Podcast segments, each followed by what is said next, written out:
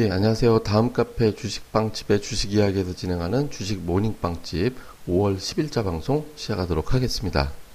아, 우선 이제 해외 증시 마감된 것부터 이제 설명을 드리면, 그러니까 미국 증시는 그 장중에 이제 유가가 좀 등락을 보였습니다. 그러니까 이제 초반에는 분위기가 나쁘지 않았던 게 이제 독일의 이제 공장 주문이라든가 이런 제조업 지표가 나쁘지 않, 좋게 나왔고 예상치를 상회했고요. 그다음에 유럽에서 최근에 살짝 악재로 부각될까 말까 막 이렇게 망설이고 있는 게 이제 그리스 문제였거든요. 그래서 그리스 문제는 내년에 좀 많이 터질 가능성이 높아요. 그러니까 내년에 이제 국채 만기가 큰 게 도래하기 때문에.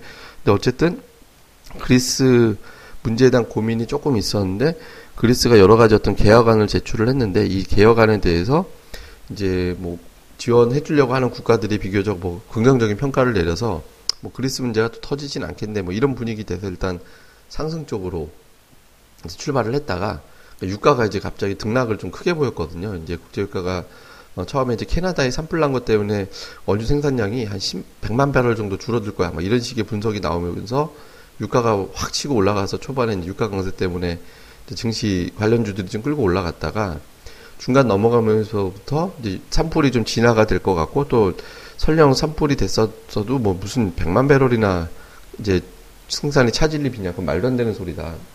이런 식의 어떤 분석이 이제 더불어서 나오게 됐거든요. 그래서 이런 것들이 좀 어우러지다 보니까 전체적으로 이제 유가가 하락을 했고 그렇게 되면서 이제 기술주는 유지가 됐지만 유가 하락하면서 이제 관련된 종목군들 그러니까 뭐 예를 들어서 뭐 에너지 관련주라든가 화학주라든가 이런 종목군들이 밀리면서 이제 다우지수는 빠지고 나스닥이나 S&P 500은 유지가 되고 오늘 그 S&P 500이나 이런 걸 조금 주목해 볼 만한 건 그동안에 이제 약세를 보였던 그 바이오 종목들이 올라갔거든요. 그러니까 뭐 이제 다우로 치면 뭐 건강보험 지수로 표현이 되고 나스닥으로 치면 이제 생명공학 지수인데 오늘 다른 종목들의 상승을 압도할 정도의 어떤 큰 폭의 상승이 나왔어요. 그러니까 생명공학 지수가 2.45%가 나스닥 쪽에서 이제 올라 버렸거든요. 그래서 비교적 이제 활발하게 어떤 바이오 종목들이 시장을 끌고 올라가는 이제 그런 움직임이 나왔다. 뭐 아멕스 생명공학 지수도 2.8%, 아멕스 제약 지수도 1.5%. 그러니까 전체적으로 이제 제약주가 특정한 종목이 아니라 전체적으로 강했다라는 게 이제 보여주는 거죠. 그러니까 일단 미국 시장에서 이제 나스닥과 이제 S&P 500은 이제 어떤 그 바이오 종목들의 어떤 상승에 따라서 좀 상승세가 좀 유지가 되는 그런 형태였습니다. 근데 다만 무슨 시장 자체 어떤 방향이라든가 이런 거는 별로 없는 것 같아요. 그렇게 보면 그 무슨 뚜렷하게 어떤 재료 호재가 있다든가 뭐 이런 것들이 나온 게 아니라 그냥 개별적인 어떤 바이오 종목들의 호재, 국제 유가의 등락 이런 것들하고 좀 움직임이 나오고 있고 또 달러가 최근에 좀 계속 강세 흐름이 나오고 있거든요. 그러니까 최근에 이제 달러 움직임을 보면 그러니까 이제 달러화가 강세를 보일 때 이제 돈이 회수가 되는 거죠. 돈을 움켜쥐고 안 쓴다라는 의미가 되니까. 근데 최근 들어서 보면 달러화가 지속적으로 이제 반등하는 형태가 나오고 있거든요. 그러니까 미국의 금리 인상에 대한 스트레스를 금융시장이 받고 있다라는 거죠. 그러니까 이게 좀 안정되면서 조금 흘러, 그러니까, 그러니까 급락하는 것도 좋지 않기 때문에 이제 안정적으로 흘러내리는 정도의 어떤 흐름이 나올 때 이제 흐름이 조금 시장이 안정되거든요. 근데 다만 현재 달러의 어떤 추세를 갖다가 이제 그래프로 이렇게 찍어 보면 하나의 어떤 추세선 상단에 이제 부딪혀 있는 상태이기 때문에 이번 주 중반 넘어가면서 달러가 약세로 돌아서고 금융시장이 안정이 되는지 이것도 굉장히 중요한 어떤 포인트가 될 수 있습니다. 그래서 이번 주 오늘 정도에서 미증시가 좀 반전을 하는지 네, 그게 이제 상당히 좀 중요해 보이고요. 또 하나 불안 이제 한국 관련된 지표는 조금 이제 불안정이 그 우리가 또 MSCI 한국 지수라고 보통 얘기를 하죠. 근데 이게 굉장히 안 좋아요. 그러니까 지금 보면 포인트를 쳤을 때 54포인트 정도까지 올라갔다가 4월 말에 중순 이후에 그러면서 빠지기 시작해서 지금 50.16까지 빠졌는데 거의 이 지수만 놓고 볼 때 거의 한 8% 정도 빠진 거잖아요.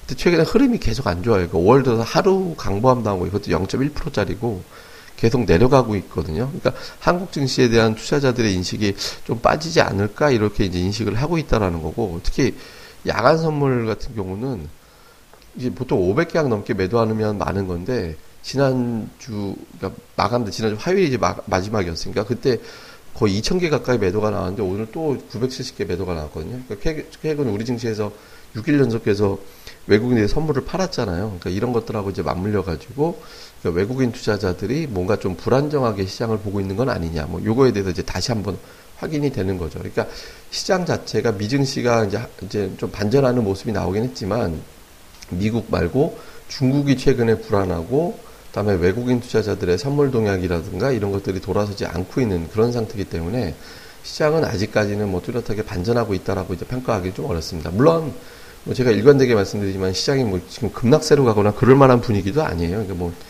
갑자기 새삼스럽게 새로운 어떤 악재가 튀어나와서 뭐 금융시장을 갖다가 불안하게 만들거나 이런 게 아니잖아요. 뭐 금리 인상이 됐든 중국 시장에 대한 논란, 경기에 대한 논란 이거 전부 다 기존의 재료였거든요. 그러니까 새로워서 이게 어디까지 파급을 미치지 모르겠다라고 할 때 시장이 하락이 크게 나오는 거지. 그러니까 기존의 어떤 재료가 나온 거 가지고는 그렇게 뭐 엄청난 영향을 미친다 이렇게 보기는 좀 어렵습니다. 그러니까 지금은 기존의 박스권 내에서 시장이 이제 상승 움직임 보이다가 좀 이제 조정이 나오고 그 조정 후에 다시 올라가고 이런 어떤 흐름을 보이는 선 안에 있는 거지 지금 추세가 완전히 뭐 이탈할 징후가 있다든가 뭐 그렇게 되기는 좀 어렵다라고 봐야 될 것 같습니다. 그래서 그 이런 틀 정도로 유지해서 볼때 오늘 시장에서 어떤 반전 포인트. 그러니까 지금 현재 기대하고 있는 거는 1950에서는 깨지 않고 그 정도 선 전후에서 이제 반전이 나와야 된다라는 걸 지금 시장에서 지금 기대를 하고 있는 거거든요. 근데 그런 조건이 되기 위해서는 그러니까 오늘하고 내일 연속해서 외국인들 선물이 돌아서 줘야 돼요 매수로. 네, 지금 6일 연속해서 선물 매도가 나왔는데 지금 선물 매도 연속 기간으로는 올해 들어서 거의 최고로 지금 기억을 하고 있거든요. 12월 말하고 연결돼서 들어왔을 때 빼놓고 지금 1월 4일부터 시작을 해가지고 1월 13, 12일까지 그때 당시에 이제 6일 연속해서 매도가 나왔어요. 그러니까 7일 연속이에요. 7일 연속. 12월 30일까지 연결을 하면 8일 연속 매도가 나온 적이 있었거든요. 그러니까 작년 12월 말과 1월 초로 연결됐을 때 8일 연속해서 매도가 나온 적 이후에 지금 최대 기간 매도가 나오고 있거든요. 그러니까 물론 이제 그때 하고 지금 지수를 비교를 해보면 연말 연초 이제 외국인 저 시장이 외국인들 연속해서 이제 매도를 할 때 연초에 시장이 일단 빠졌다 빠졌잖아요. 그 다음에 그러니까 연말하고 이어져서 지수가 이제 2천 넘어갔다가 1,850 이하까지 그때 빠졌었어요. 예, 그러니까 지금 뭐 매도 규모는 그때보다 좀 덜하긴 하지만 어쨌든 지금 연속해서 매도가 나온 거에 비하면 그때에 비하면 하락폭이 반밖에 안 되기 때문에 굉장히 잘 버티는 거거든요.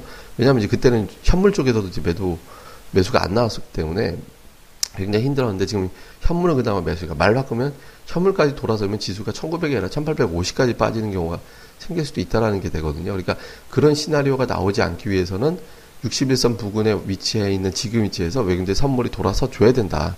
라는 게 나와줘야 되죠. 그러니까 여기서 추가적인 매도가 나온다면 1900포인트까지 이제 좀 상황을 염두를 해야 되는 상황이 생길 수 있기 때문에 오늘 장에서 이 부분이 돌아서는지 여부가 되게 중요하다. 그러니까 1950이 지지가 되는 시나리오라면 대응이 사실 필요가 없어요. 기다리면 올라가니까. 근데 그게 아니라 1900이 가야 된다면 겨우 50포인트, 60포인트인데 그게 아니라 1900이 장담이 안 된다는 의미가 되거든요. 그러니까 그때 되면 대응이 조금 달라져야 되죠. 현금 비중을 다시 또 늘려야 되는 상황이 생길 수 있으니까 이 부분에 대한 어떤 변동성을 잘 체크를 해봐야 된다라는 거고 또 하나는 시장의 바로미터. 그러니까 철강 업종에 대해서 외국인 투자자들이 이틀 연속해서 매도한 적이 없어요.